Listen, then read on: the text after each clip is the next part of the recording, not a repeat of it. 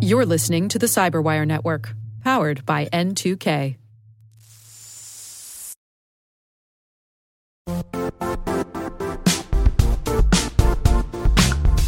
And now, a word from our sponsor, Zscaler, the leader in cloud security.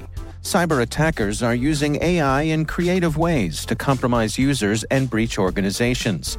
In a security landscape where you must fight AI with AI, the best AI protection comes from having the best data. Zscaler has extended its zero trust architecture with powerful AI engines that are trained and tuned by 500 trillion daily signals. Learn more about Zscaler Zero Trust Plus AI to prevent ransomware and AI attacks. Experience your world secured. Visit zscaler.com slash zero trust AI.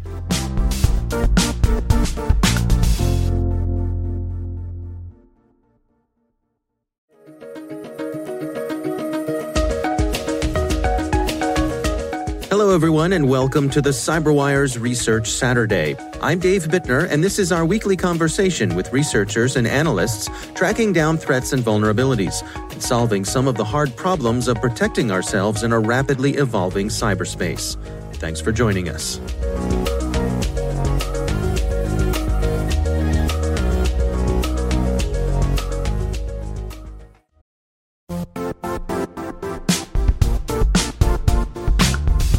The IT world used to be simpler. You only had to secure and manage environments that you controlled. Then came new technologies and new ways to work. Now, employees, apps, and networks are everywhere. This means poor visibility, security gaps, and added risk. That's why Cloudflare created the first ever connectivity cloud. Visit cloudflare.com to protect your business everywhere you do business.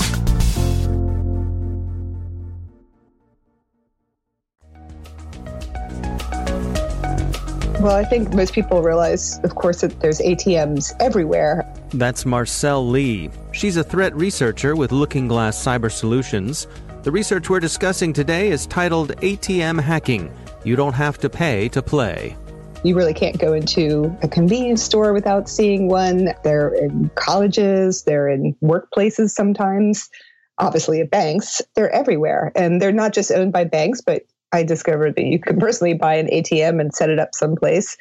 And it's a way to make money off of fees and, and whatnot. So I set one up in my house for my teenage kids. I feel like might, that would backfire on yeah, you. i I might sure as well. I mean, we're already money. there. Yeah, we've got everything. It's we've got everything but the cards. So you know, right now it's just known as my wallet. So.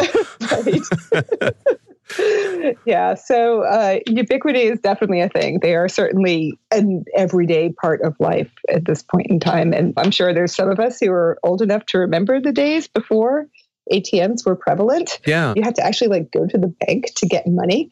I'm kind of dating myself by saying this, but No, me I- too. I mean, it was barbaric, right? to actually Oh yeah, you know, talk to the actual human being to get your money. It was uh, crazy times. Yes. So uh, obviously, you know, you have this uh, unattended device that's full of cash. That's certainly going to attract the bad guys. Uh, so I suppose ATMs have been a target since they were available. Yeah, they have been. Although, interestingly, the ATM hacking was observed much more in Europe and in parts of like South and Central America than it has been in the US. And I hmm. don't know really the reason why for that, but we're definitely seeing an uptick on these types of ATM attacks in the States. So it's on the rise. And, you know, as you saw in the blog post, I had a little screenshot there of a press release that the Secret Service put out about this, just because it is becoming such a concern.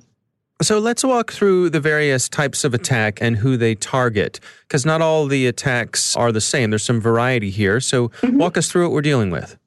There are a variety, as you said, and it really ranges from a totally destructive attack where somebody essentially like blows up an ATM machine and just takes the cash out.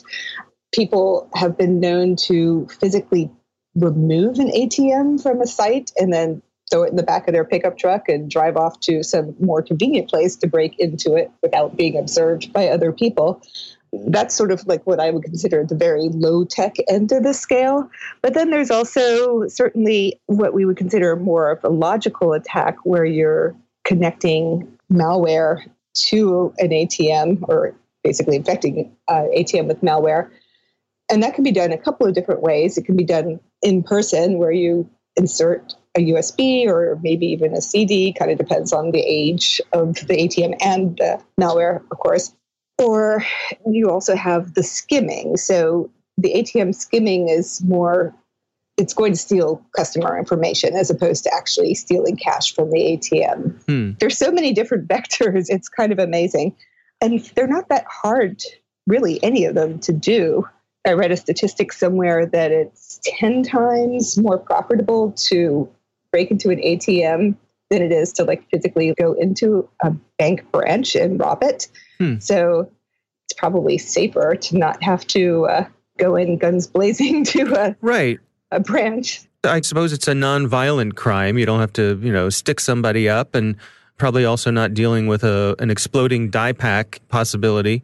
Although I have heard that uh, ATMs have mechanisms in them that if they're physically tampered with, that they can spray the money with dye defensively. Is have you run into that in your research? You know, I actually haven't come across that at all. You know, what I've found really is that ATM machines predominantly are older. They have older operating systems. The hardware itself is old. Um, so that seems like it might be something relatively new that might be found, say, in an urban area where they're probably more likely to be updating things. But yeah, I hadn't come across that, but it makes sense. Yeah, well, let's talk uh, some about the skimmers and dig in here. I think that that's something that we hear about a lot, and and it seems as though the sophistication of the skimmers, the ability for them to be disguised, to camouflage, to fit in, has really grown over time. Yeah, and the interesting thing about skimmers is you can buy a skimmer, like you can go online today and buy a skimmer device. They're not illegal unless you are actually using them in conjunction with some kind of fraud activity.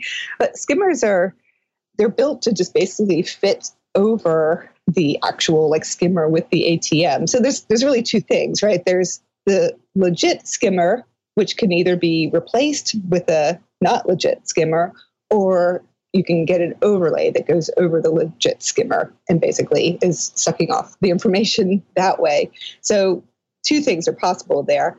And really, it just depends. So, if they've actually replaced a skimmer, that's going to be harder to detect. But if it's an overlay, that's where you could tug on it and see is it loose? Does it come off? If the skimmer comes off in your hand, that's probably not an ATM that you want to actually use. Mm. so, and I've been known and these aren't ATMs, of course, but gas stations are kind of notorious for this skimming device addition. So, so pretty much anytime I get gas, you can always see me tugging on yeah. the thing before I put my card in the slot. Yeah, I do the same thing. It's become a habit now, and I, I don't know what I would do if one came off in my hand. I guess I'd find a different gas station.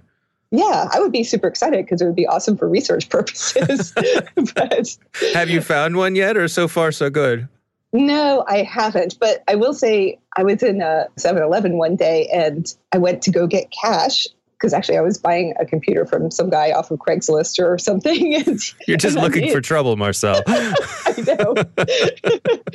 um, anyway, but uh, so uh, I was going in to get cash and the ATM machine was just in the process of rebooting. And hmm. I was so excited because I got to watch the whole startup process and see the Windows operating system launch in the background, which that could be a whole nother thing to talk about for sure. Like, why is it Windows? But, right. and then watching it launch into the scripts that start the actual ATM software. And, you know, I'm just standing there watching this in a 7 Eleven with people coming and going, and nobody paid any attention at all. So that's kind of the thing, you know, with these ATMs. People just, you know, depending on where they're located, nobody's really monitoring what's going on when you're standing in front of them.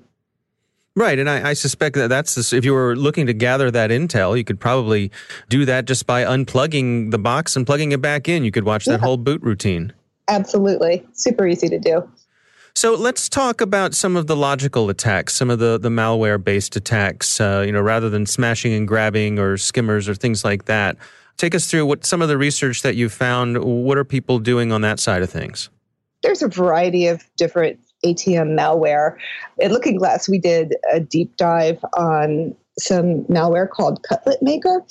And this was a, a, report that went out to our customers earlier this year. And the blog kind of launched from that. But Cutlet Maker, it's kind of an amusing piece of malware. And, you know, I say that obviously with a caveat that malware is not really amusing, but but the GUI interface for this one, I think I have a picture in the blog, and it's like you know a funny little chef saying ho ho ho, let's make some cutlets today. Hmm. So it turns out that cutlets are just like we would think of like a chicken cutlet is a mm-hmm. dish or whatever, and these are very popular in Russia.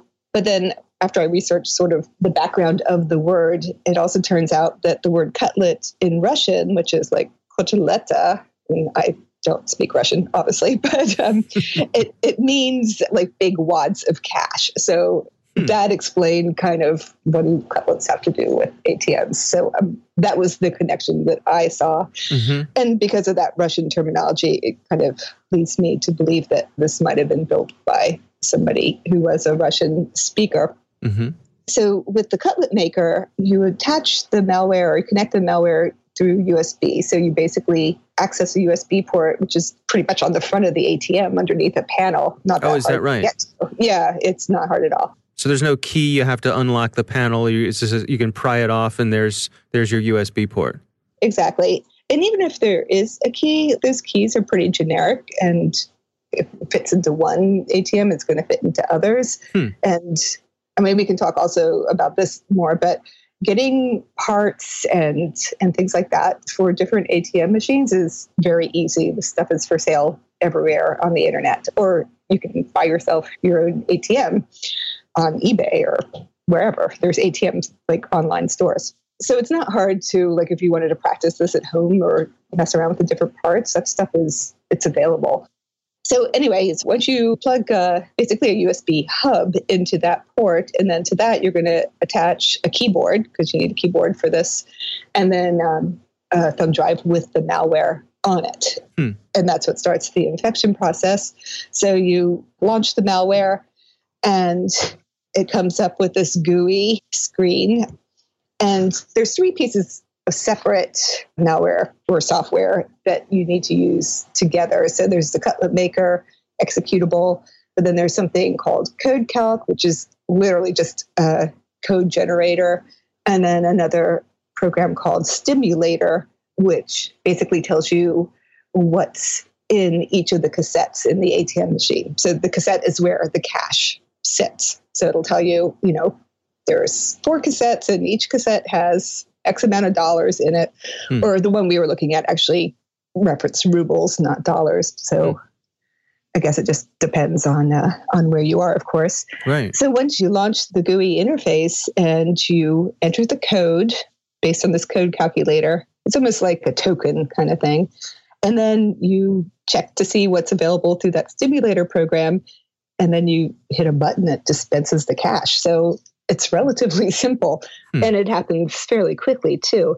So, like that particular malware was built for Wincor Nixdorf ATM machines. And this ATM malware is geared towards a specific manufacturer just because you have to kind of know like how it operates and just like the cassette configuration and and all that. Mm-hmm. Now, have they patched that? Do the manufacturers keep up with these sorts of things? In the research I did, it would appear the answer would be no. And there's many reasons for that. There's so many ATM machines, as we've already discussed. I had a number somewhere that like 3 million mm-hmm. ATM machines. Yeah, I think that's right. So there really isn't a lot of benefit for, say, a financial institution to update an ATM versus the cost involved with doing so they're not typically networked in a way that makes it easy to just push out a patch or an update or something. Somebody's going to basically have to physically visit that ATM. So, just in terms of scaling that, if, if some tech has to go out to every single ATM, that's going to take a long time. And it's not even just maybe doing a patch or an update. It's a lot of these machines are running really, really old operating systems. So you really would have to do a total revamp. Hmm. And then is the actual ATM software going to work? Maybe, maybe not. So it's a pretty big undertaking to actually do those kind of like updates or patches, which is why the malware continues to be used because nobody's really preventing it. And so it's a numbers game for the banks where it's, uh, I guess, the, the frequency of these machines being hit and being emptied out is low enough that it costs them less to just let that happen rather than having to go out and update and patch millions of machines. Exactly. And, you know, maybe we'll see that reverse if we are having more ATM attacks happening, like here in the States. But I don't know. You know, it's hard to predict which way that would go. But it is an interesting thing. I read somewhere 95% of all the ATMs were running like Windows XP. And this is as of, I think the, it was like 2014, 2015. Mm-hmm. It's hard to find like super current stats on ATMs, but most of the research I had come across was from a couple of years ago. But yeah, Windows XP, as we know, is not supported at all and extremely vulnerable to all sorts of things. It's a big issue. Yeah, it's an interesting situation.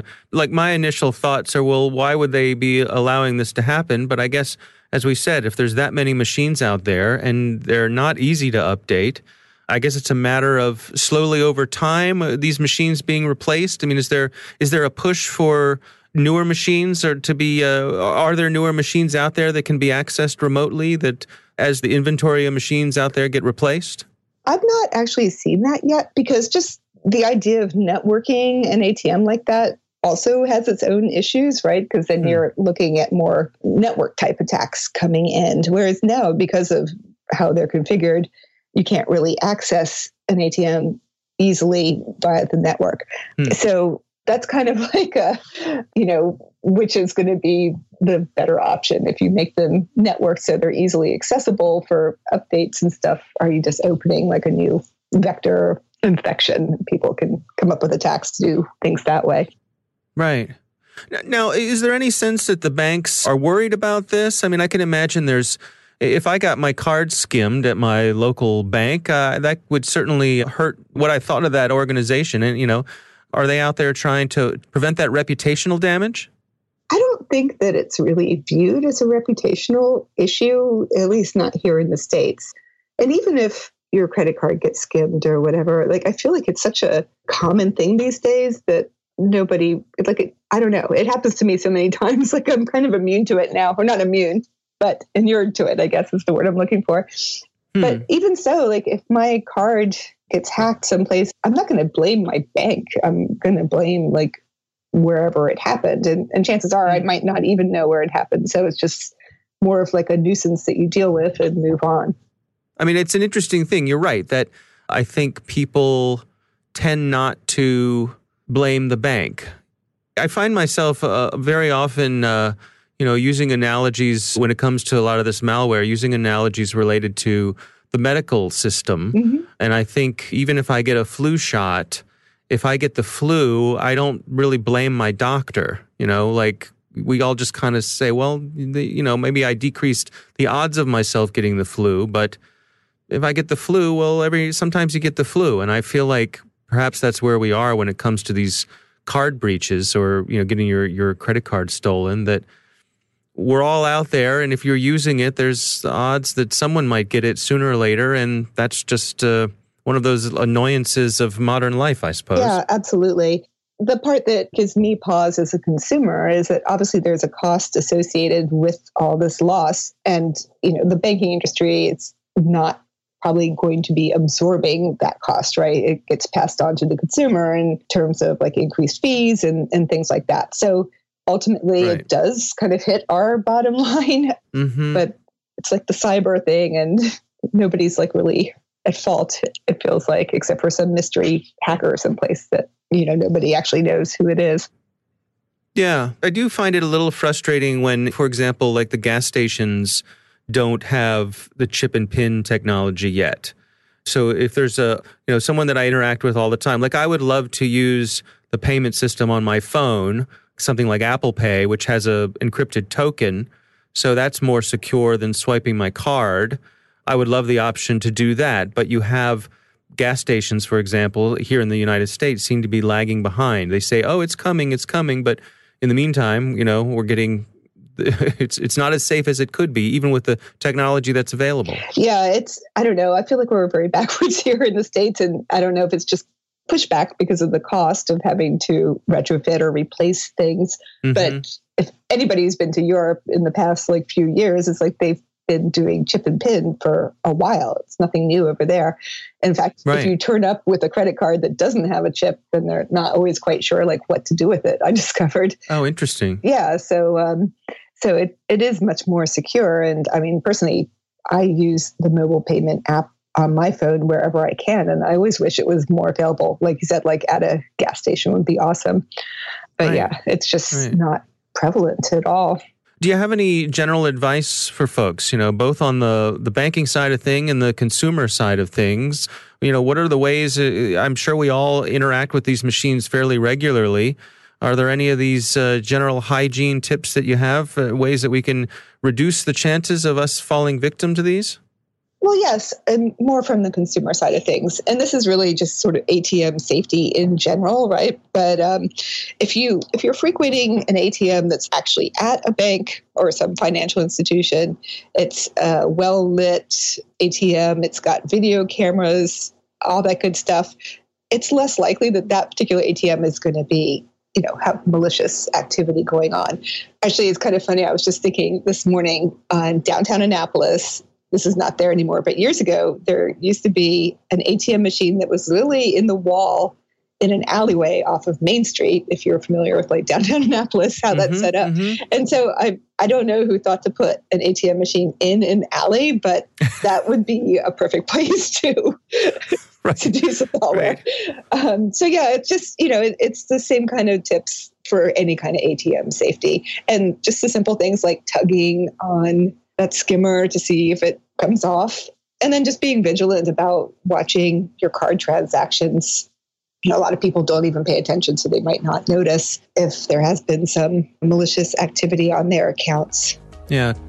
Covering yourself when you punch in your PIN so people can't look over your shoulder. Yes, absolutely. And those are pretty standard things. But yes, that would be my advice. And I don't really have advice for banks other than consider using not a Windows operating system in your ATM machines. Right.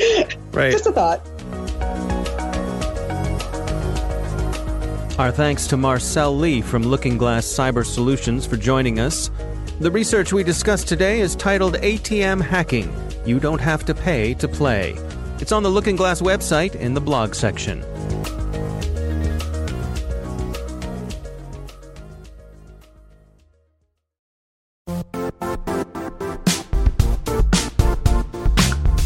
Don't struggle to align your organization's cybersecurity with business risk.